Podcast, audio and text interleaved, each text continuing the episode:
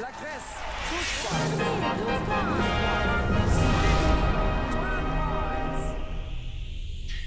Vi snackar Eurovision här, avsnitt 5 och eh, som eh, Frida sa redan i slutet av förra avsnittet så ska vi eh, lite grann virvla oss runt ut i universum, i åtminstone någon slags näruniversum. Eh, Europa är ju ett begrepp som är alltid lite vagt och svårdefinierat och det finns ju ett antal länder som är lite grann gränsfall eh, bokstavligen. Eh, och sådana och några ännu lite längre bortliggande länder ska vi alltså koncentrera oss på här i podden som har ehm, i det avsnittet som har eh, det mycket pedagogiska namnet Satellites. Eh, och, Light. Satellite kanske. Eh, och, ehm, och om vi ska passa på att presentera oss själva igen så heter jag alltså Erki. Jag heter Frida. Det är jag som är Josefin. Och jag heter Torbjörn. Och det är alltså vi som snackar Eurovision här. Och vi kör igång då med ett land som eh, tillkom Eurovisionsfamiljen inte så jättelänge sedan. Nu fick jag plötsligt hjärnsläpp och minns inte när de var med första gången. 2008. 2008, ja herregud, Day After Day. Um, precis, svarta och vita änglar eller vad det var. Um, och um, Azerbajdzjan pratar vi om. Och jag tycker att vi inleder med att lyssna på årets bidrag med det väldigt bekanta namnet Mata Hari.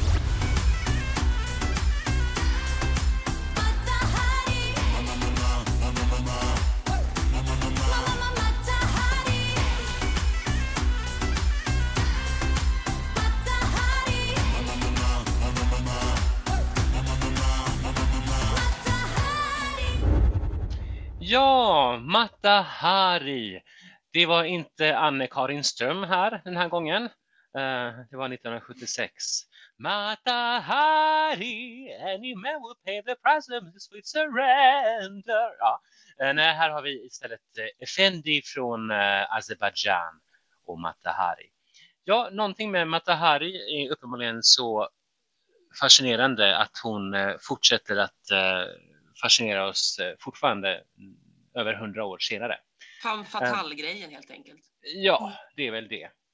Eh, Och eh, om vi ska bara snabbt konstatera vem Matahari var för den som är helt historielös, sådana människor fin- finns ju också, eh, så var det alltså en, eh, en kvinna från eh, eh, en nederländsk kvinna som heter, egentligen heter Margareta Gertruida Zelle Eh, och eh, hon, eh, och hon var en eh, exotisk dansare och eh, som man sa på den tiden kurtisan och som dömdes för spioneri och eh, blev helt enkelt eh, avrättad vid första världskriget. Så Hon var från Nederländerna sa du? Ja, eh, hon hade väl påbrå någon annanstans också, men eh, eh, hur som helst, så att, eh, tämligen fatalt om man säger så. Fat, fat, fatalt. fatalt. Ja. Fem, fem fatalt. Och ja, och som ni märker, jag verkar prata om allt annat förutom låten och bidraget, för jag har inte så jättemycket att säga. Eh, Det var ju en väldig slump att bidraget är skrivet av nederländare istället för svenskar i år och förra året. Och väldigt slump att det både i år och förra året är en så kallad stark kvinna eller femme fatale. Cleopatra var det förra året. Mm. Fick vara med i texten i år också. Just Ja. like Cleopatra.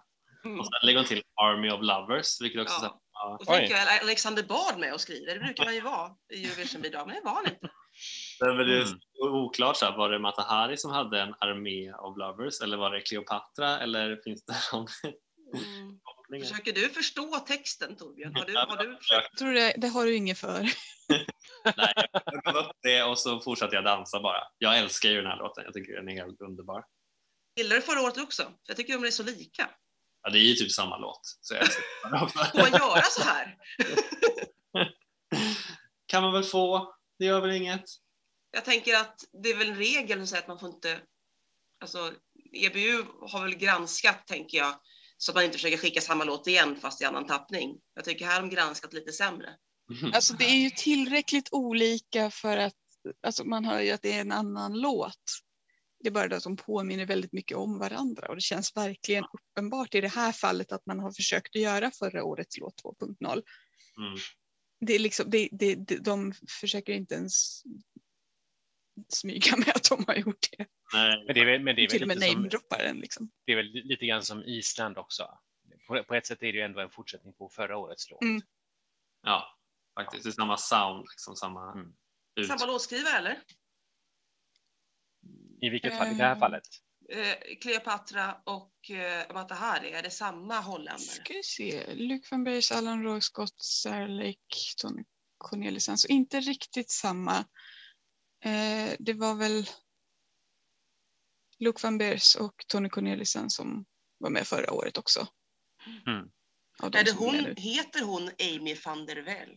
Den här tjejen? Det kan hon ju inte heta. Nej, hon heter. Samira Effendi. Samira eh. Effendi. Jag tänkte att hon hette, kallade sig för något annat än vad hon hette. Men nej, det var det hon hette. Ja, Amy van der Wel, det var ju en av, äh, en av låtskrivarna. Och det, ja var då, precis. och det var då väl. Jaha. Eh. Eh, Men hur som Jag helst. är lite förvirrad här. Jag, jag fattar Ja. ju. Hon heter ju Samira Men- Effendi såklart. Sorry. Men, ja. men, men Torbjörn är i alla fall eh, eh, på dansgolvet och vivlar eh, runt till eh, dessa orientaliska pipor och eh, trummor. Eh, Och Frida, Nej, jag är inte riktigt det faktiskt. Den, den är liksom... Det, det, det är en så tydlig fortsättning men det är en sämre fortsättning. Och, och det, hade, jag hört, hade jag inte hört Cleopatra innan så tror jag inte jag hade fångats av den här heller. Eh, så jag, tror, jag tror liksom inte det spelar någon roll för mig att det är en fortsättning. För jag tycker den är så enformig. rent musikaliskt eh, gillar jag eh, en specifik del i den här låten och det är precis när den här orientaliska pipan, flöjten, vad den kallas, när, den, när den kör Alltså där, du, alltså Mm. den liksom byter eh, lite harmoni så här lite, ja, och det, det, Ja. det gillar jag, det gör det lite spännande, men det väl det enda spännande i den här låten. Instämmer fullt. Det är tyvärr, det låter ju inte, vet inte, det är aseriskt egentligen. Eh, Det Nej. är Anna, det är bara mm, eh, så här, genomgående orientalisk pipa. Det är inte så att det är en speciell aserisk. Jag vet inte, men det vore ju lite en poäng i alla fall från mig. Eh, Mm. De har ju försökt plocka in, trots svenska låtskrivare, försökt plocka in sina lokala element i låtarna. Det ska man ha lite cred för. För jag är ju trött, evinnerligt trött på svenskar, men jag är ju, kanske inte tycker att nederländare är, jag vet inte. Jag, ja, alltså de här, ja, ja, jag ska inte säga mer, men jag tycker att aserier skulle skriva, det skulle vara lite mera liksom, lokala låtskrivare. De kan väl, herregud. Menar Mm. ni att jag står ensam där på dansgolvet? Ja. Eh, Vad är det här? Ja, Sorry. du får väl uh, tjusa din orm bäst du vill. eh, alltså är det... Är det Ari, Ariana Grande har ju folk jämfört Samira med. Nej. Hon liknar henne i utseendet och hon sjunger ju otroligt bra. Så det är väl lite den grejen. Att hon väldigt bra röst. Eh, Men det är Ariana Grande. Och så liten tunn tjej med långt svart och mörkt hår. Mm. Som, li, liksom petit. Sådär. Ja. Nej, men det är väl inte, Azerbajdzjan har skickat eh, roligare än detta, så att jag är inte så Mm. jättebegeistrad. Och, eh, men sen så tänker jag att det här är sånt där bidrag som på något sätt kan slinka igenom och hamna i final. Det är Men- Azerbajdzjan vi pratar om trots allt. Ja, Mm. de, Men de har missat finalen något år. Eh, X Heart. 2018, 2018 Aicel. Mm. Fast den Men gillar det var jag ju också en skitlåt. Skriven av svenskar. Ja. Just den tyckte jag faktiskt var lite trevlig, men ja, ja. Eh, nej. Men eh, okej, men jag, jag, tror, jag säger så här att jag tror inte att det är finalen då. För att vara lite djärv. Jag Hur står det till i bettingen? Eh, tror jag jag tror att de ligger ändå i finalen, ganska högt upp. Sexa i semifinalet ligger de på nu. Ja, för jag vet att det är flera som- Eurovision-fans som gillar det här. Mm. Som Känns verkar det att vara om Eurovision-fan poppis, men det behöver inte betyda att man är... Det går bra. det. Nej, kanske inte. Men det är lite crossover, tänker jag. Ja, ja. Eh, Men någon eh, Eurovision i Baku 2022 tror vi i alla fall inte på. Så att eh, så långt. Det var alldeles, det var liksom, det är helt habilt, helt okej, men ingenting fantastiskt. Så att eh, jag tycker att vi, vi låter Effendi tagga vidare inför Rotterdam och går vidare i vår, vår uppräkning eller vår nedräkning och fortsätter till andra sidan jordklotet. Torbjörn! Ja, den mest avlägsna av våra satelliter, Australien. Australien var ju ett av de länder som pausade sin nationella uttagning i år och skickade samma artist som förra året. Eh, och det är ju lite tråkigt. Jag vet inte om ni minns eh, Dami Im förra året som Mm. sa i direktsändningen att så här, jag kommer tillbaka nästa år och tävlar. Mm. Eh, men eh, hon får ju vänta lite då. Eh, Ett år till. ett år till. Eh, för i år får ju då Mont Montagne ett eh, ny, ny chans. Eh, hon är tillbaka med låten Technicolor. Ett färgsprakande nummer och låt får man väl säga.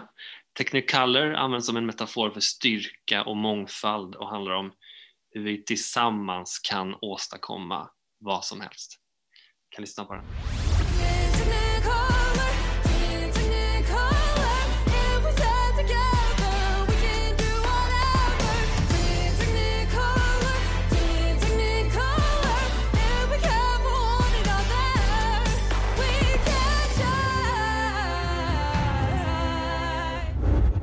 Vad härligt.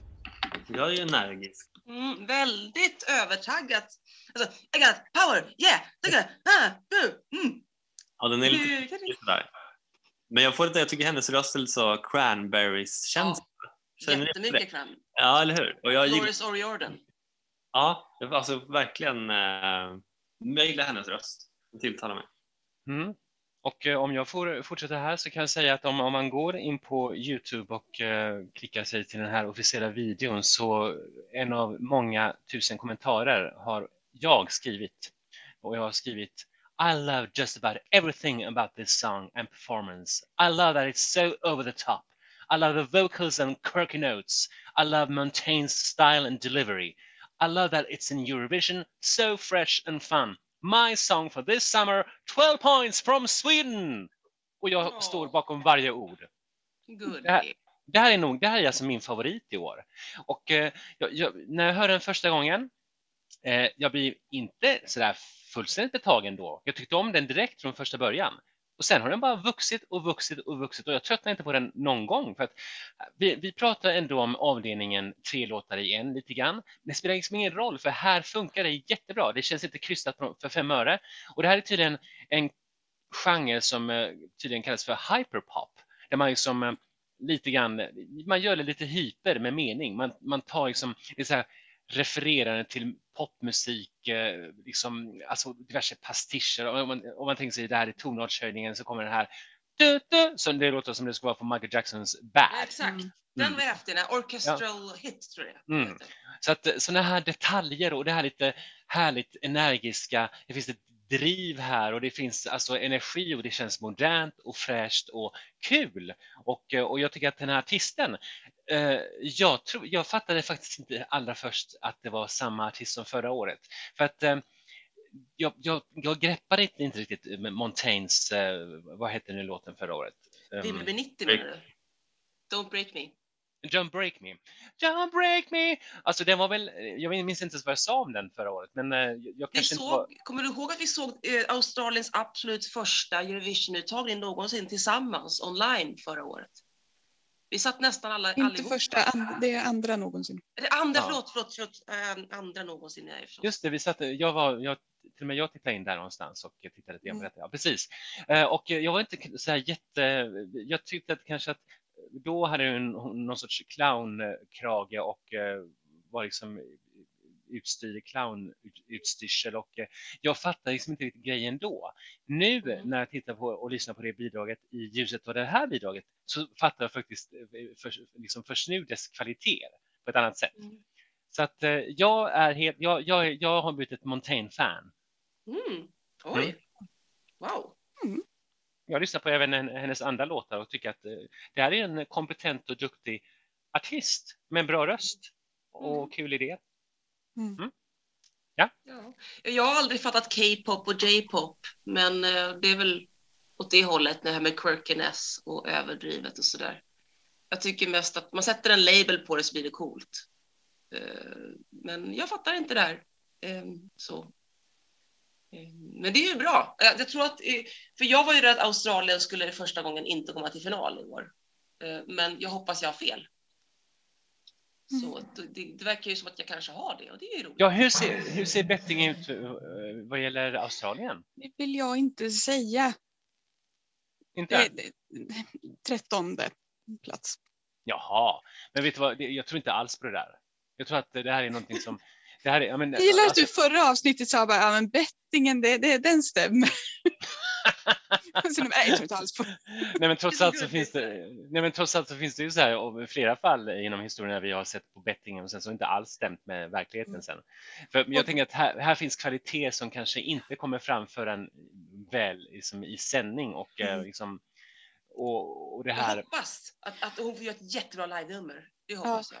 Och det är ju också grejen med Australiens eh, bidrag att det vi har liksom fått se har verkat väldigt konceptartat i uttagning och nu var det inte en uttagning på det här viset utan det man har sett det har ju varit liksom något framträdande på någon sportarena och då fattar jag att man inte gör ett fullfjädrat eh, eh, framträdande av det liksom. Men jag tror att när man väl har stageat det här ordentligt, jag tror att det kan bli riktigt bra. Jag tror att de kommer att vinna på stagingen.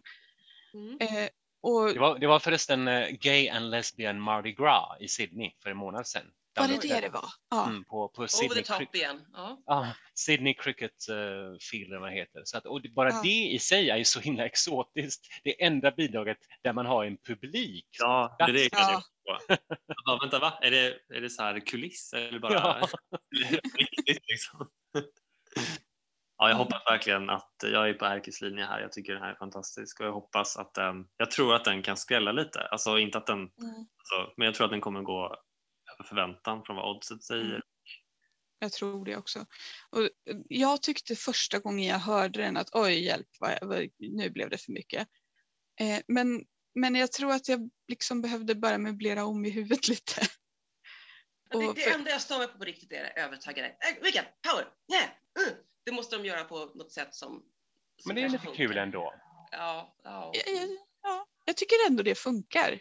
Ja, all right. Ja, men jag hoppas att, alltså, det är som sagt, det vi snackar Eurovision här och när det väl är Eurovision, då är man i ett helt annat mode. Man Mm. sitter där framför tvn och tittar. Och då kommer jag kanske, kanske kommer tycka om det här, för att det är Eurovision och det är over the top och, och det är ju tick, tick all the boxes liksom. Mm. Jag kommer Apropå- ändra års åsikt. Apropå att, eh, hur Eurovision går till i praktiken så är, ju, så är det ju scenario B som gäller nu att, eh, att vi bör ha artister på plats och eh, en viss publik på plats. Men eh, hela tiden är det ju man, man har hängsten och livrem. Så alla bidrag, alla 39 bidrag har ju fram till en, ett visst datum förra veckan tror jag det var, eh, hade de, har de spelat in eh, någonting i sina länder som har gjorts i någon sorts, att det ska se någorlunda liknande ut. En sorts backup-inspelning Mm. som, som används om inte artisten får komma till Rotterdam.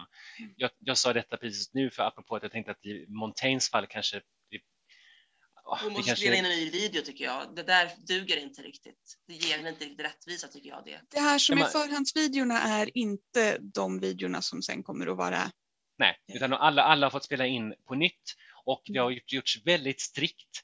Eh, EBU har övervakat att eh, när det väl har spelats in så har de fått göra tre försök och de här eh, inspelningarna från de här framträdandena har skickats in senast en timme efter framträdandet för att minimera risken för att man går in och liksom postproducerar någonting och förbättrar någonting. Så att det har varit en väldigt strikt process kring den, det förfarandet också. Så då, då är Mm. tanken att i, i värsta fall skulle alla 39 bidragen vara förhandsinspelade fast live to tape. Att det ska vara så likt en uh, live-situation som möjligt. Inga omtagningar utan de gjorde tre försök och sen så får man använda ett av de här försöken. Mm. Eh, så, det, det ska vara så rättvist som möjligt. Men vi får hoppas att vi slipper se till exempel Montaignes eh, förhandsinspelning och istället får se henne på plats i Rotterdam. Mm, det vore ju kul. Okej, det var härligt. Men eh, jag och Torbjörn är fullständigt eh, galna i det här medan eh, Frida och eh, Josefin Nej, men jag, jag, är- jag sätter mig också på den positiva sidan. Ja, ja, härligt. Och jag är på ett dansgolv och jag, jag, varje gång jag lyssnar på den här så kör jag lite så här lustiga koreografier för mig själv. Så här, ja, det är någonting som får mig igång, verkligen. Så jag den var så neggig i förra avsnittet så jag ska försöka vara lite mer positiv det här avsnittet. Jag säger inte allt jag tycker. Det var helt okej. Vad härligt. Montaigne för Australia. Och eh, ska vi passa på att nämna här nu att vi skulle egentligen haft ett eh, till bidrag i det här avsnittet som Mm. inte kommer finnas, eh, som inte fanns. Det fanns aldrig helt enkelt. Nej, det var förra årets artist som skulle kommit tillbaka igen. Hon som vann förra året ehm, För, för Armenien. mm, Eh, och hon hette, ska vi se, Greek, grekisk-armensk eh, sångerska. Hon hette Athena Manoukian och Chains on You skulle ha tävlat förra året. Eh, och hon skulle ha kommit tillbaka i år. Men Azerbajdzjan och Armenien råkar ha lite i krig med varandra. De är inte kompisar. Eh, och efter det här kriget var över då så var det någon premiärminister eller vad det var som gick med på vissa eh, kompromisser, det vill säga han lämnade, ville väl lämna ifrån sig landområden och då blev det en nationell kris, alltså folk blev galna. Det var ett stort svek mot nationen att han ville lämna ifrån sig de här landområdena till Azerbajdzjan. Det var liksom hus i helvete. Så att det bidrog till att Armenien, på grund av alla dessa kontroverser och allting, kunde inte hitta ron eller spacet för att bry sig om Eurovision. Så vad var det? Det var ganska sent, det var i mars som de drog sig ur. Men de hade inte valt någon låt än. De hade bekräftat att de skulle delta, men de hade inte valt någon låt och de fick liksom inte tid eller ork till det. Det, det de, kunde inte, de, de skulle antagligen missa deadline och det var ju så mycket som hände liksom rent politiskt så det var bara att, att eh, hoppa över i år helt enkelt. och det kan man ju förstå. Ja, absolut. absolut. Vi hoppas att vi får se Armenien tillbaks på Eurovisionsscenen nästa år. Men då kan vi istället fortsätta till eh, Eh, en önation som har tillgripit eh, svensk hjälp. Ett av åtta bidrag i år som, har eh, svensk, svensk, eller som är svenskskrivna helt eller delvis. Frida, berätta mer. Ja, jag ska först och börja med att säga då att Cypern som vi pratar om nu, eh, många tänker att ja, men det är väl Europa, men geografiskt sett så ligger det utanför Europa, även om det politiskt sett liksom räknas in i, i Europa och är med i European Union. European Union, EU heter det på svenska. Union. Jag blev så väldigt, eh, European Broadcast Union. jag blev så, jag blev så väldigt eh, internationell där ett tag. Ja, de ligger ju inte så långt ifrån Israel om man säger så. Precis. Och eh, mycket riktigt så har vi svensk inblandning här också. Jimmy Joker Törnfeldt, det är hans andra av två, eller andra av tre låtar som han har med i år. Eh, tillsammans med Laura Barker som vi också har sett många gånger i eh, Melodifestivalen till exempel, men också väldigt många gånger i Eurovision. Och får jag passa på att fråga om den eh, Jimmy Joker Törnfeldt. Mm. Är han, han är, han, han, är han väldigt etablerad? Alltså har han varit med flera år eller hur? Nej, men alltså, han har ju varit med mycket i Melodifestivalen på senaste år eh, och hade flera låtar i Melodifestivalen i år. Eh, så det är väl liksom den up and coming Gesson, höll på att säga. Ja. Men, eh, ja, en av de här som börjar bli stora namn. Så. Eh, och också danska Thomas Stengård eh, är också med i det här bidraget eh, som eh, låtskrivare eller producent, vet inte riktigt vem som har gjort vad av de här.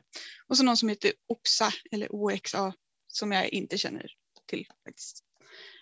Men eh, det bidraget heter El Diablo och det sjungs av 26-åriga atenska Elena Tsaring... Zagrino. Eh, jag har också problem med grekiska namn. Eh, eh, mm, att, eh, Elena är ja, som sagt 26 år, född i Aten, eh, tidigare sångerska i det grekiska bandet O- Otherview. Eh, in, inte hittat så jättemycket information om henne heller, men hon har en hund som heter Pooh. Det tyckte jag var roligt. Winnie the Pooh. Ja. Winnie the Pooh. Eh, eller ja, P-O-O. Så att, ja. Mm. Ja, jag, just när det gäller hundar och Pooh så får jag helt andra bilder än Malou. eh, men anywho, eh, det var inte Anywho. därför vi kom hit.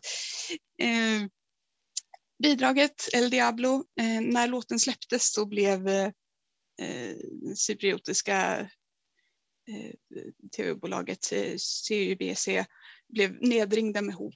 Folket var upprörd, kyrkan var upprörd. Det enda som egentligen inte riktigt var upprörda det var regeringen som gav sitt fulla stöd med motiveringen att den respekterar både andlig frihet och artistisk frihet.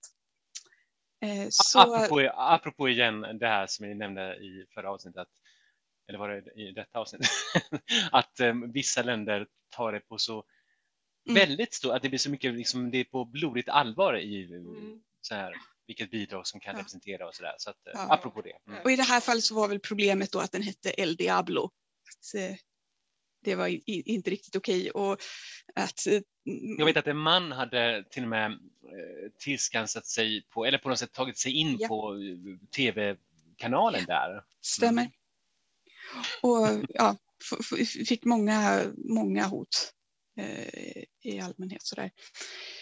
Eh, samtidigt som eh, många andra människor har varit väldigt eh, stöttande till det här bidraget så att det, det är lite vattendelare. Eh, så. En kontrovers som kanske kan verka till dess fördel. All PR är bra PR, eller? Mm. Eller eh, ja, eh, kanske. Men jag, tycker det är väldigt intressant det här att regeringen går in och bara liksom, "Nej, det här respekterar andlig frihet och, och eh, artistisk frihet. Ja. Vilket är i och för sig fint att de gör. Det tycker jag ändå är Ja, Första gången jag har hört att regeringen, det brukar vara åt andra hållet. ja, att regeringen är missnöjd. med- Ja, det är du så. Det var det som det tyckte var lite, eh, och att de inte heller har pudlat när kyrkan har klagat utan Mm. Så här, nej, det här står vi för.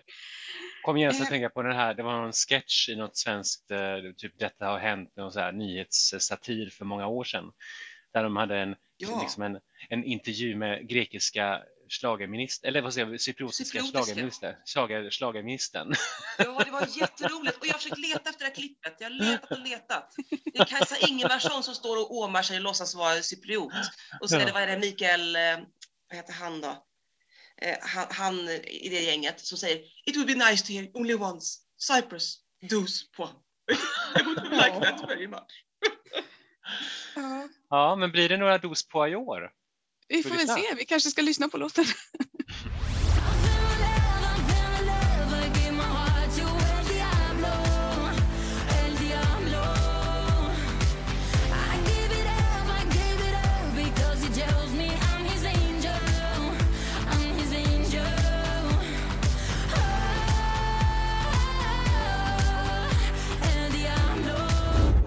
want your love and I want your revenge You and me could write a brand romance. Ja, Mm. är det ni hörde? Det finns vissa likheter faktiskt. Ja, det är det här ja. Och, Återigen Lady Gaga som kommer tillbaka. ja, och det, det jag kände lite att det- den, det känns lite som att Cypern har fått lite prestationsångest efter Fuego. Eh, Mm. Och i det här fallet så känns det som att det, blir, det är lite för spretigt. Det vill lite för många saker på en gång. Att liksom Ja, lite Hur många låtskrivare är det? Eh, fyra. Så, så inte extremt många, men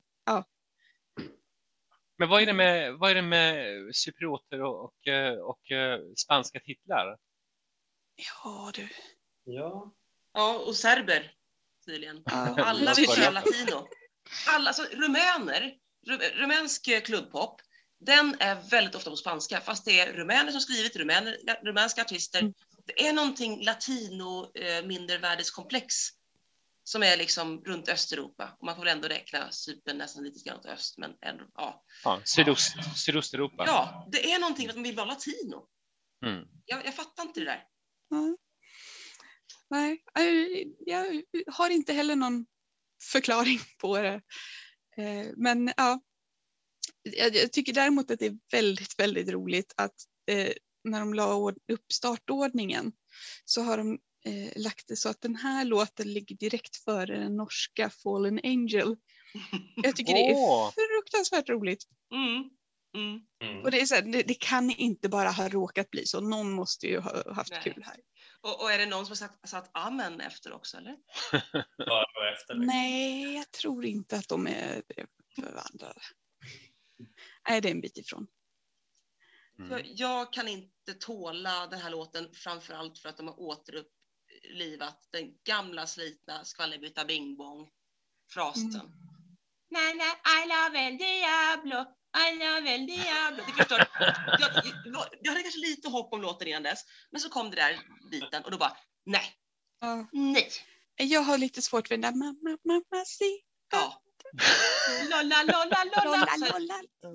Men, här, uh, där pratar vi om- Och så ser hon ut som en liten flicka och så har hon lekt med, uh, Diablo. Men, där, Uh, men där har vi återigen eh, avdelningen eh, minsta gemensamma nämnare. Sådana här skvallerbytta bingbong-referenser och sånt där som kan liksom slå an en ton hos många människor på Ja, många ställen. sådär.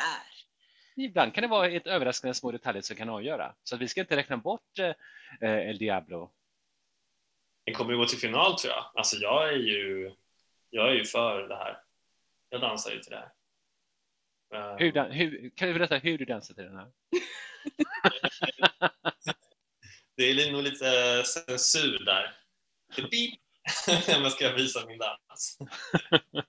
Blur. Lägg upp det på Instagram Torbjörn. Ja, nej, men eh, jag gillar, alltså det är lite kitsch ju. Det här, det här är ju kitsch liksom och det måste jag ju embracea då. Och eh, det gillar jag. Ja, alltså om vi ska jämföra med, eh, det här är inte jätte, jag blir inte jättebegeistrad av detta, men om vi ska jämföra med till exempel, eh, nu ska jag välja någonting här, till exempel Vincent Bueno från Österrike och eh, Amen eller, eller mm, han Nordmakedonien, alltså som jag är i avdelningen sömnpiller, så är detta naturligtvis roligare. Ja, Men vi har Azerbajdzjan och. Australien redan. Dessutom i samma avsnitt. Det är liksom redan roligare än det här. Om man ska dansa tänker jag. Jo, det är sant. Ja, nu var jag neggig igen, jag skulle inte vara neggig. Men det här, det här är jättebra. Jag tycker om en ton i början där. Eh, och, och hon är ju, har ju en fin frisyr. Och ja, det, det, det är kul med lite kontroverser. Ja. Nu, nu har jag ju inte hört henne sjunga live. Jag vet inte om någon av er har gjort det. Nej, Jag har bara sett den här videon. Mm. Och, och på så, alltså, det, är ju inget fel på rösten så tillvida. Liksom. Nej, Så hon gör nog ett bra jobb. Liksom. Men eh, det, det låter det fel på. Ja, men eh, det, det verkar lite sådär. Men, men eh, Torbjörn tror på final i alla fall och eh, jag är, jag är nog benägen att också tro att det kan nog ta sig till final. Kanske Ja. sådär att de är, jag menar, tio från varje semi går till final. Det, kanske, det här kanske är den som är på plats, på plats tio exakt. Och sen i finalen blir det inte så jättebra. Jag ska inte säga någon siffra nu, för nu har jag sagt många siffror så att jag får äta upp allihopa. Men, men ja, jag tror final, men ingen, inget framträdande, ingen framträdande placering där. Nej, men nej, precis. Eh, final men inte jättehög finalplacering. Det, det här är inte Fuego nummer två. Nej, precis. Mm. Det, och det, det är väl lite det jag känner att Cypern har kämpat med de senaste gångerna. Att, eller ja, 2019 och så nu och ja, till viss del även förra året, även om det inte blev. Men att, att, eh, att, att man försöker liksom rida på Fuego-vågen men att det blir inte lika bra. Mm. Och att de kanske skulle vara hjälpta av att göra något helt annat. Mm. Eh, Jag, kan ju, jag som är, jag börjar som är så himla medelålders eh, uppenbarligen att, att jag drömmer mig tillbaks, eh, särskilt nu under pandemin har jag tittat mycket på gamla Eurovisioner och Eh, i och det har jag alltid gjort så att jag har liksom, vad är min ursäkt då? Men, men hur som helst så, så har jag, jag, jag tänkt just på sådana här härliga cypriotiska bidrag som Evridiki. Hon var ju med Mm. tre gånger, två gånger på 90-talet. Jag tyckte även om hennes bidrag 2007 eh, som var lite mer annorlunda och lite mer elektro. Men eh, just när hon sjöng så här, du vet, så här riktigt klassiska grekiska ballader. Teriajume. Ja, den är så Eller ja, Mm. den, den är helt underbar. Eller den här Ime antropos kiego. Det är min Alltså, favorit. Jag väntar på ja. den. Jag älskar Mm. den. Så att eh, jag kan ju nästan längta tillbaks till det, det där lite äldre versionen så. Men jag förstår att det, var- det var då det, nu är nu. Men eh, Har Ja. inte fått till en ny autostopp då? ja, autostopp. ja, där var ju Anna Wisse med va? Ja, det är Anna Wiss. Mm. En av hennes två 80-talsbidrag. Just det, ja. Ja, nej men okej, okej, men vi, vi sådär ljummet eh, äh, eh, accepterande vad gäller Stevens bidrag verkar det som. Ska vi ta och avrunda? Nej, vi ska inte avrunda. Jag håller på att gå händelserna i förväg. Ska vi, gå och fortsätta, ska vi fortsätta vår vandring bland satelliterna och äh, gå till satelliten som allra mest, det är den mest klassiska ifrågasatta. Äh, varje år är det, läser man i något kommentarsfält, innan dess var det närmast insändare i tidningar. Varför ska Israel tävla i Eurovision? De ligger inte i Eurovision, ja, eh, Europa. Eh, och det har ju varit en återkommande grej. Om, om Ja. någon, någon lyssnar på detta och, eh, Och så är det någon liksom som tycker att nej, vi ska bo- bojkotta dem av politiska Ja, skäl. ja. Alltid varenda år. Och speciellt när, när det var i Israel senast. Precis. Jag är förvånad att det inte var ännu mer eh, kontroverser Mm. kring just Israel då för två år sedan. Mm. Jag var nästan beredd på att det skulle vara enorma protesttåg. Lite, lite grann sånt såg vi i Island, eller på Island och eh, lite annorstädes, men inget sånt där jättestort. Men hur som helst, eh, om vi ska bara sammanfatta för den som händelsevis inte är lika insatt i de här eh, små teknikaliteterna vad gäller Eurovisionsschlagerfestivalen eller Eurovision Song Contest, så är det så att det är ju en, eh, det europeiska sändningsområdet eh, som omfattas av eh, alltså omfattar en geografisk region eh, som eh, där vi har det här EBU, Europeiska radiounionen, eh, som är liksom den samlande kraften. Och det är dess medlemsländer som deltar i Eurovision Song Contest, inte den är alltså inte definierad enligt eh, någon geografi. Så i princip så, vi har ju sett Marocko eh, 1980 och vi, eh, Li- Libanon skulle varit med ett år fast de drog sig ur och Tunisien skulle varit med något år och det har någon gång pratats om att Jordanien hade visat intresse. Hela Mellanöstern. Kazakstan. Kazakstan eh, andas i har jag Precis. hört. Så att Ja, alla de som... Kazakstan, har ju varit med, i- Kazakstan har ju varit med i Junior Eurovision också Just i ja. flera år. Mm. Så att eh, det är alltså det som är det. Jag, en gång, jag tänker alltid att eh, en gång för alla ska man väl liksom kunna bara liksom acceptera att det är så. Men varje år så kom, återkommer diskussionen. Men men, eh, vi ska alltså till Israel. Eh, och eh, Israel representeras av Eden Alene och eh, eller herregud, kan jag läsa det? Jag så, jag så suddiga linser. Alene. Inte Atene. Ja. Ja, Alene. gud vad- svår, jag, svårt att se.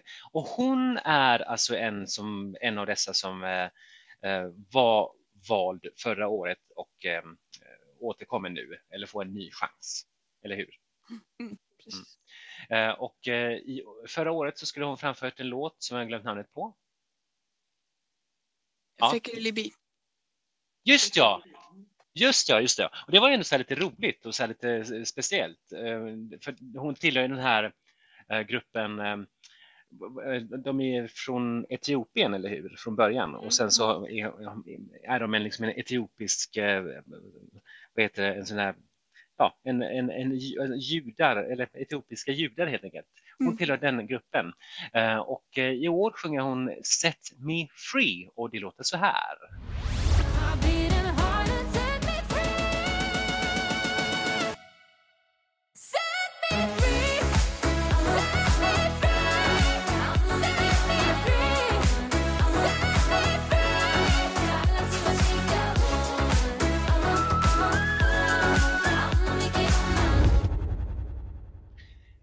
Ja, om man nu ska jämföra med hennes låt eh, förra året som eh, alltså inte fick tävla i Eurovision eftersom det inte var någon tävling men ändå var en av, eh, ett av alla bidrag som var valda till förra årets Eurovision, Feker Libi. Det var ju det var ju lite, det var något lite roligt eh, etnoaktigt som inte lät så typiskt israeliskt, utan utan var tydligen så, eller uppenbarligen så hade hon liksom hämtat inspiration, eller låtskrivaren hämtat inspiration från det här lite mer, kanske lite mer etiopiska. Eh, eh, Medan det här är ju betydligt mer eh, anonymt och standard poppigt. Ingenting som riktigt berör mig. Jag noterar de här stora basljuden, ungefär som Ukraina det året när de drog sig ur. Alltså, dunk, dun, dun, dun, dun, alltså det är någonting med det här, Mm. alltså, så här, så här stor trumpet eller ba, basun eller vad heter det? Men hur som helst, eh, eh, tyvärr, jag är inte, jag hade hoppats att hon kunde ställt upp med förra årets låt. Mm. Mm, ja. Och det- var ju så att de presenterade tre låtar och sen vet jag inte riktigt eh, om det var någon omröstning eller vem som valde låten. Men, men jag kan säga att de andra två låtarna var också mer i den här stilen, inte så mycket eh, åt Fakir Levi-hållet. Så det, jag tycker också det är väldigt synd, för jag tyckte om Fakir Levi. Jag tycker inte riktigt om den här. Den saknar någonting. Den saknar djup. Ja, Fekirli var ju eh, alltså en av mina favoriter förra året. För jag tyckte verkligen den hade någon charm och eh, liksom eh, glädje i sig på något sätt. Den här känns ju som, som ni säger liksom väldigt, eh, ja så här, den är väl bra, bra gjord men det, det liksom, den har inte så mycket hjärta. Jag gillar henne. Jag tycker väldigt Mm. mycket om henne för hon är så väldigt poppig. Och Hon har så härlig utstrålning och härlig lå- eh, sång. sång menar jag. Men låten är, jag minns, jag, jag tänker att jag är lite för gammal. Nej, men liksom jag, jag, jag, jag fattar den här genren riktigt. Mm, men det är lite, om man ska vara snäll, jag, jag älskade ju Norge 2011. Habba, habba, Hutchasa Kibaba. ki, ja, ki, da, da, da, da, bam, bam, bam, bam, bam, bam. Men Mm. det var ju en helt annan sorts låt. Men det är det här dan- dansanta, Afrika-inspirerade. Mm. Eh, åt, åt det hållet i alla fall. Fel del av Afrika, men i alla fall. Alltså, att det är... Nej, men det är Vad liksom- härligt, vad härligt Ja. sådär liksom eh, lagom kulturellt approprierande. Så. Ja, ja, jag bryr Det här lite Afrika. Nej, Afri- Afrika, afrikansk- det är ett land för mig. Som Marocko och Sydafrika. Äh, whatever. Nej, men, men jag, jag tycker ju om när det är beats och när man kan dansa och när det är liksom rätt sorts. Men jag är lite ambi- ambivalent just till den här låten. Mm. Men eh, jag gillar, hon är bra. Ja, men hon har ju utstrålning och liksom är ganska charmig. Så. Men eh, en sak som eh, kanske är intressant att nämna, de gjorde ju en revamp. Det här är revampen som vi fick höra nu. Men eh, jag tyckte bättre om refrängen innan revampen. För då, ja, den, den var liksom, det här amma, amma, det var inte med där utan det var uh, uh, uh, istället. Och det, det lät mycket trevligare. Det, fick, det liksom gjorde att refrängen kändes mer sammanhängande på något vis. Eh, det, här känns, det här känns som club-remixen Mm. lite grann. Den ska sälja ute på dansgolven helt enkelt, klubbarna. Mm. Men- Ja. Jag, jag, jag, tror tyvärr, jag, jag tror tyvärr att vi eh, inte kommer att se Israel i final. Men det är lite Ja, de synd. hänger löst. Mm. Mm. Ändå lite osäker faktiskt. Och om man tänker då från semifinal 1, jag skulle ju hellre då för eh, Israel och Australien ligger efter varandra i bettingen just nu. Mhm. Ja, och om någon av dem ska skrälla så är det ju Australien jag hoppas på, inte i Israel. Mm. Ja, verkligen. Ja, nej men eh, som sagt, eh, jag håller helt med om att eh, Irene Allén är intressantare och eh, bättre än sin låt. Så att eh, all lycka till till henne och, eh, och vi drar vidare på vår satellitvandring och eh, drar till landet som alltid har fascinerat mig eh, i Kaukasus. Josefin, varsågod. Yes, det är Georgien eh, vi talar om, vinets hemland, i alla fall om man får tro georgierna. De är väldigt noga med att poängtera att det var vi som var på vinet. Och så kommer Josef Stalin därifrån. också. Ja, i alla fall. Eh, eh, Georgien ger i år en ny chans till Tornike Kipiani som skulle ha tävlat för sitt hemland 2020.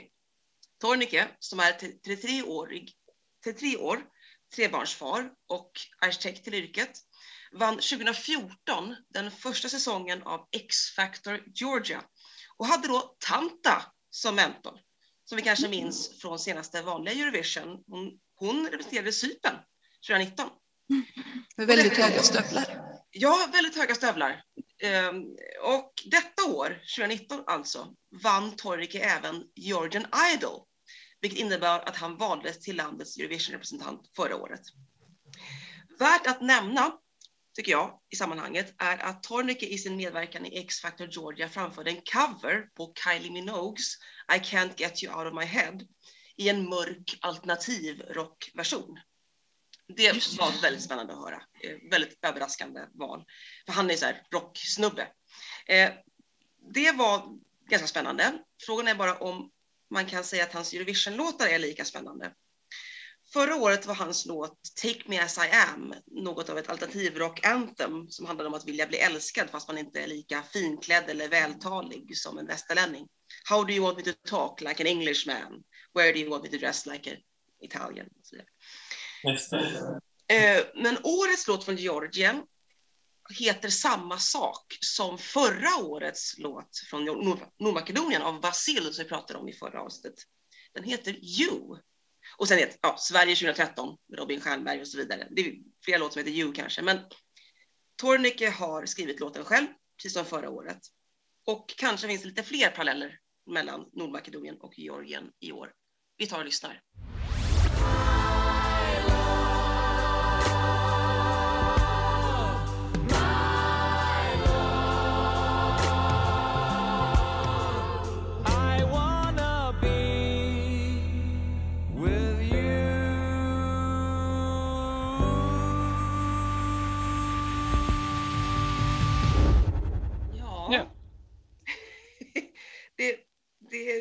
Var det Annies sång? You light up my senses. Jag tänkte också på den. Ja. I väldigt långsam version. Mhm. Jag tänkte också på den här. And I need you. La, da, da, da, da, da, da. Alltså det är lite 70-talistiskt, eh, lite, Mm. lite balladen från förr. Men Ja. jag måste säga för, ändå lite på ett charmigt vis. ja, han är väldigt charmig. Eh, Men det är mer en känsla och ett sound än en låt, precis som Nordmakedonien, tycker jag. Det är mera, liksom, det går lite för långsamt, det är lite såsigt och det är lite så här, Ja, fast Nordmakedonien var ju mest bara en, är mest bara en pose. Här finns åt, åtminstone en, en lite mer liksom, på något sätt hjärta med, känner jag. Mm. Tycker du det? Ja, men det var Mm. snällt sagt. Ja, men det var ju bra. Att det, jag, jag håller med, det finns lite mer hjärta i det här. Sen betyder inte det att jag hjärtar låten. För det Jag jag kanske inte. skulle tagit in en till låtskrivare eller kanske strunta i helt och hållet och skriva låten själv. Jag tror inte han är någon bra låtskrivare, men han är en skitbra sångare. Mm, kanske. Det hörs, alltså, han är ju bättre än så här. Han har ju varit mycket bättre i Georgian Idol och X-Factor. Men när han ska göra någonting själv, då blir det liksom Mm. inte lika bra. Mm. Det är ju lite vaggvisa över det här, alltså en ganska behaglig och fin vaggvisa. Ja, ja, Mm. absolut. Men man vaggas ju in lite i... Ja, men det är lite sista dansen. Mm. Last Dance, men det var ju i Grekland. Det är verkligen- Just det. Men det är, det är väldigt, väldigt annorlunda från förra årets låt. Ja, det var ju en rocklåt. Liksom från Why rockare. don't you love me? Ja, jag fattar liksom inte. Han gillar Alice in Chains liksom. Jag, vad, vad, Hur hamnade vi här? ja, och Kylie Minogue tydligen. Men i alla fall, han, han är ju alternativrock. Han Mm. gillar ju det. Jag förstår inte vad han gjorde det nu. Ja, fast även en alternativrockare har ju en mjuk sida och eh, då har han, han tänker, sig, han tänker nog själv att han liksom på något sätt öser just av det här lite 70-talistiska ballad, eh, Ja. liksom ballad-soundet och liksom tolkar det Ja. på något vis. Ja. Eh, Och, eh, men apropå just Georgien och deras bidrag, vi, där kan vi verkligen snacka om att det, det är svårt att säga sätta ett typiskt georgiskt bidrag, för vi har ju hört så himla många olika sorters låtar från det landet. Mm, det stämmer. Det har varit alternativrock förut, 2011 tror jag det var. De här de hade gröna eh, neonslingor i kläderna, vad hette de? Åh, det var ett band. Ehm, eh, Just det här borde jag veta. Eh, Jag gillar dem jättemycket nämligen. Och jag, jag är fortfarande lika... Eldring. Ja, Just ja.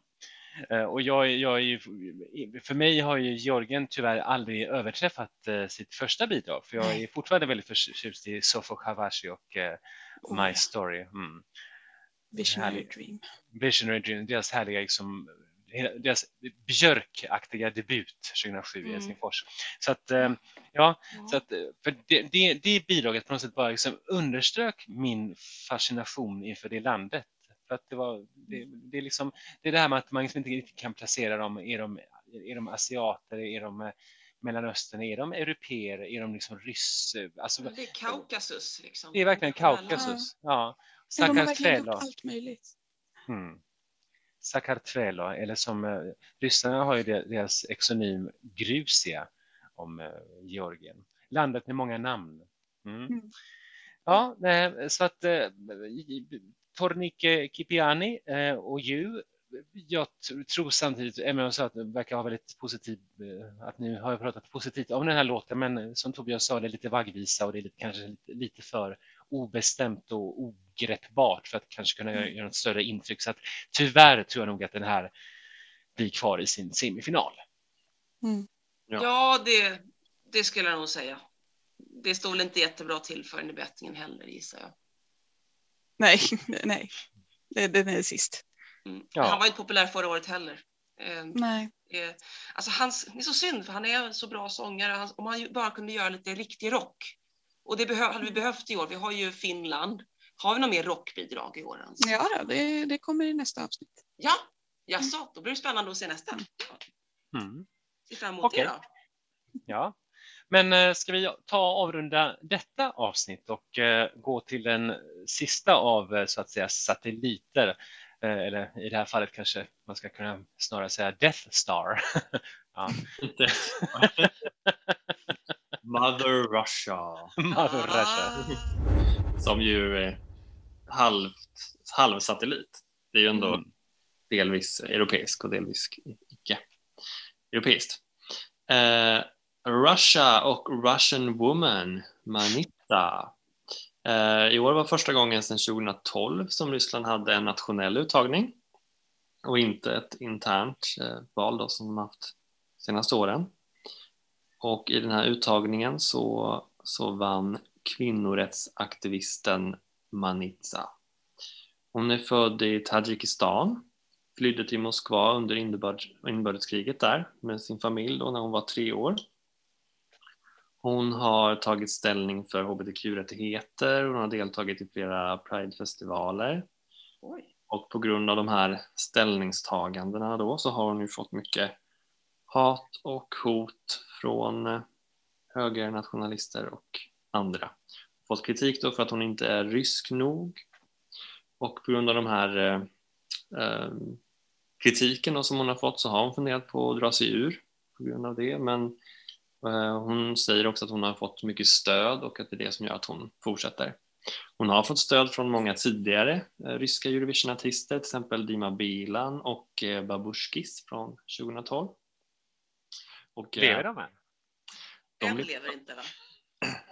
några lever och de släppte faktiskt eh, jag lyssnade på en låt som de hade släppt här i dagarna som var alltså mm, lite elektro dark electro, det var jättespännande och lite otippat. Oj, den Ja. får du skicka till oss sen. Ja. Jag är jätte- jätteintresserad. Mm. Ehm, ja, men vi kan väl lyssna på, på låten Russian Woman.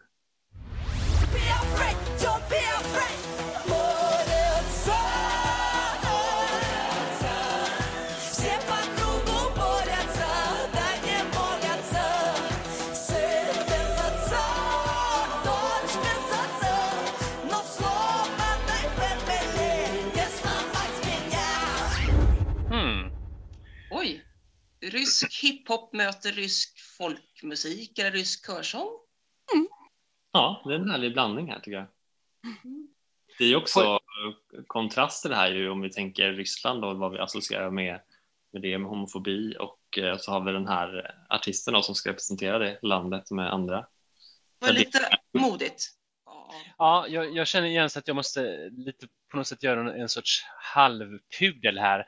Eh, jag har för er tidigare innan vi satte igång och spelade in detta eh, sagt att jag tyckte att det var ett eh, gräsligt bidrag.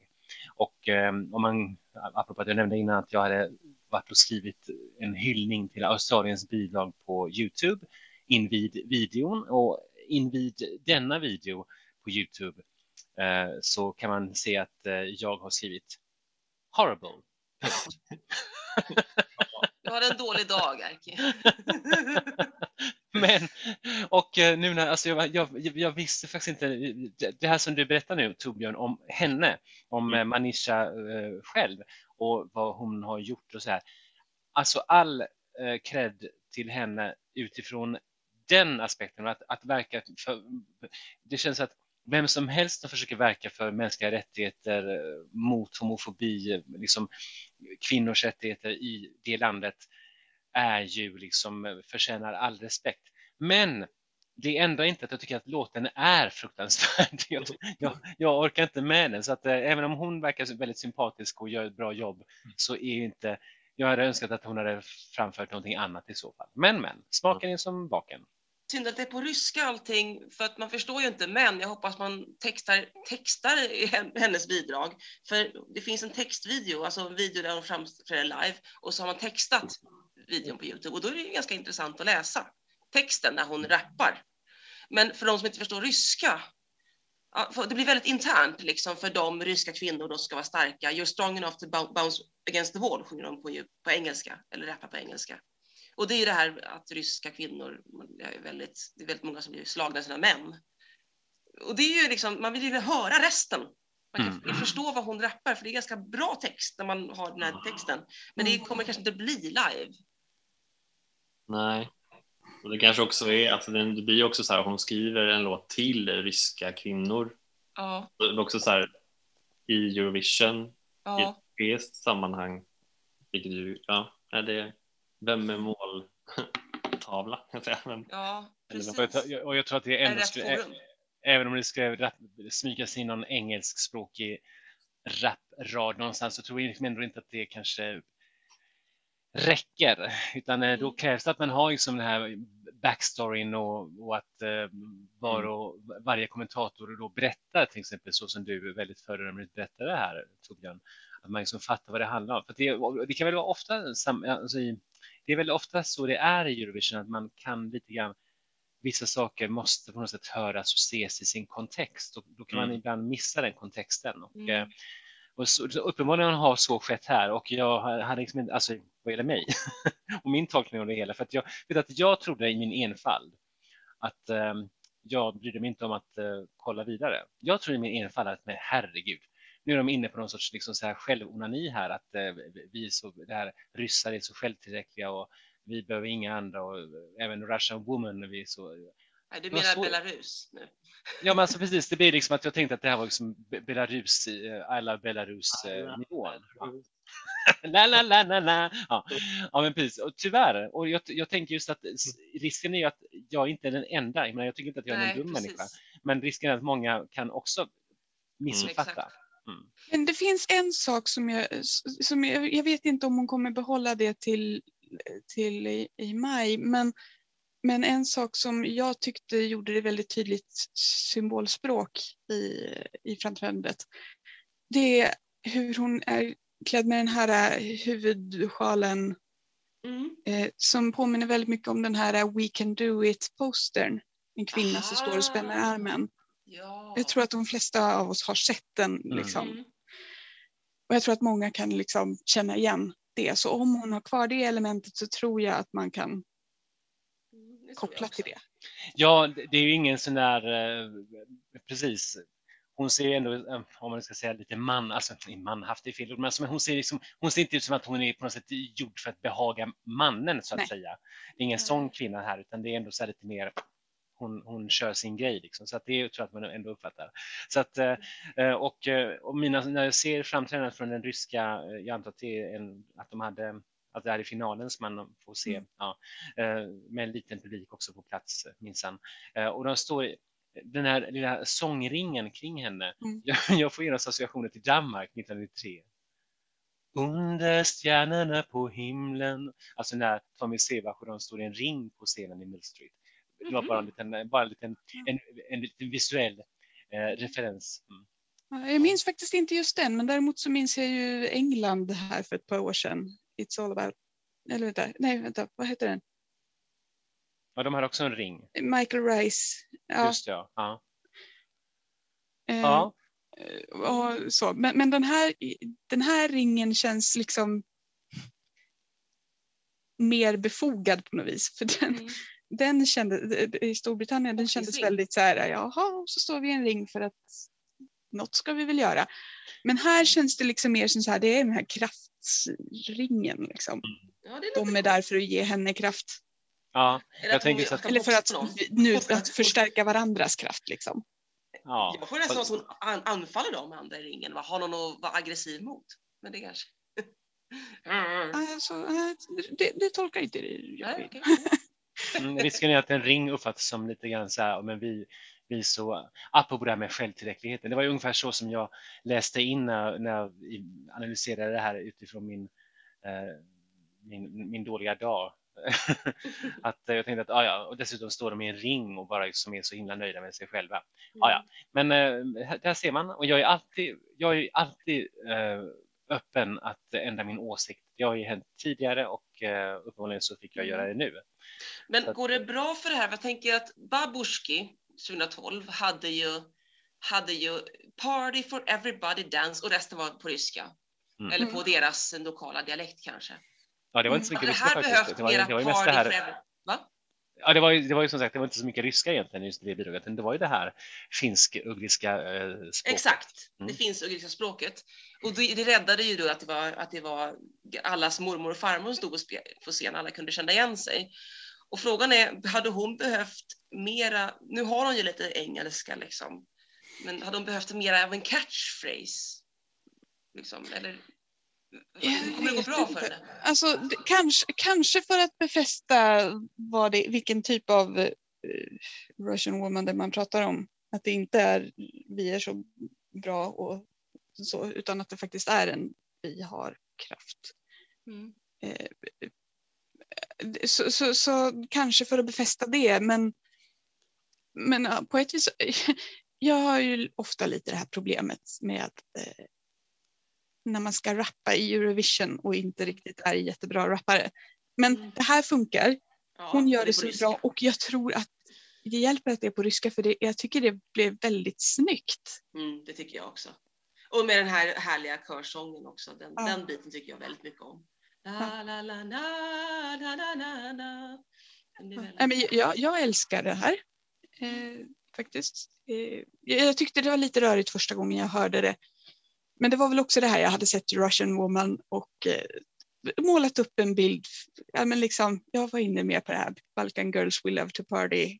Eh, liksom den, den typen av låt. Balkans We love to body like no other. Like nobody, like nobody. Mm. Eh, så jag, jag hade förväntat mig den typen av låt och sen så såg jag det här och det var bara något helt annat och jag var liksom inte alls där i hjärnan. Mm. Eh, men sen när jag lyssnade på den igen och liksom var mer inställd på vilken sorts låt det var Ja, så, så funkade det väldigt bra för mig. ja det, det kan nog bli jättespännande. Tror vi att eh, Ryssland tar sig upp på övre halvan? i- Vi tror final, eller? Jag tror final. Ja, borde väl ändå vara kanske inte jätteöverlägsen inom semi, men eh, Mm. Det är ju samma semifinal som Sverige. Eh, Mm. och, ehm, Och rösta på det här! Woho! Men jag tänker att den här är lite så här, ja, men den är väl lite larger than Eurovision tänker jag att så här, det är budskapet och de som kommer kunna ta det till sig kommer kunna göra det. Och det Mm. kanske är Precis. eh, ryska personer. Mm. Det är Ja. Men, liksom. Den, är, den är larger than Eurovision men den är inte beside Eurovision. Nej, alltså jag älskar ju låten oavsett budskapet, eller inte oavsett, det hade ju Oj då. hemskt, men eh, jag tycker att låten är jättebra. Jag gillar den. Gud. Och det är ju verkligen så här, låten som är den svaga länken här känner jag. Men nåväl, vi tycker olika och det är ju det som är så härligt. Eh, och jag tror faktiskt inte på final. Jag tror att den, är, den, den blir för svår att eh, övertyga de internationella lyssnarna och eh, tittarna Mm. och rösterna. Så att, eh, jag tror att den missar finalen. Och vad sa Josefin? Jag trodde att den skulle kunna gå till final och faktiskt gå ganska bra för. Mm. Kanske inte som Babushki. Men, för de hade ju den där grejen. Men, men det Ja, det här är också igenkänningsfaktor tänker jag. Mm. Och jag, jag älskar den här mixen av det kulturella, eller det etniska, etno, etnovibben och ja, men liksom blandning mellan modernt och traditionellt. Liksom. Mm. Vi saknar inte Uno förra året eller? Det här är Det, rätt bidrag i år. Jag tror att det hade varit svårt att göra, alltså de hade inte kunnat toppa Uno. Nej. Vad hette de? Jag glömde. vad- De heter Little Big. Little Big heter de ju. Ja. Ja, just helt annan ja. låt. Mm. Helt annan Mm. låt. Nej, men den- den, blev ett sånt stort fenomen att det hade, det hade varit, de hade haft en väldig uppförsbacke. De kanske kommer tillbaka om två år, för det gjorde Babushki. De, de var i uttagningen 2010 och Ja, just förlorade det. mot, eh, vad han nu hette. Men de, men de slog ut Stima Bilan. Ja. Så jag Mm. tänker att det finns hopp för Little Big kanske något annat år senare. Ja, Ja. Och apropå, och apropå ingenting, eftersom vi, vi har tusen gånger redan nämnt här Babushki, så måste jag bara eh, påminna mig själv och er andra om Banuka Batetoba. Bonica. The original Babushki. Ja, Eh? Va? Bon, Bonica Batetoba. eh, stod Batetoba. Ja, precis. Det, var en, det var en eh, rolig mormor. Moldaviens... eh, Mormor slår på trumman. Var det, var det deras första Ja, ja, bidrag? ja, 2005 ja. Ja, nu är jag Mm. med. Mm. Det var en låttitel du sa. Jag tror det var en artist. Men, så att, alltså, vad- vilken var, vem var hon? Åh gud, shit. Vad har jag missat? Ja. Ja. Nåväl, det var bara ett litet, ett litet sidospår. Men apropå eh, igenkänningsfaktor och mormödrar på scen. Sådär.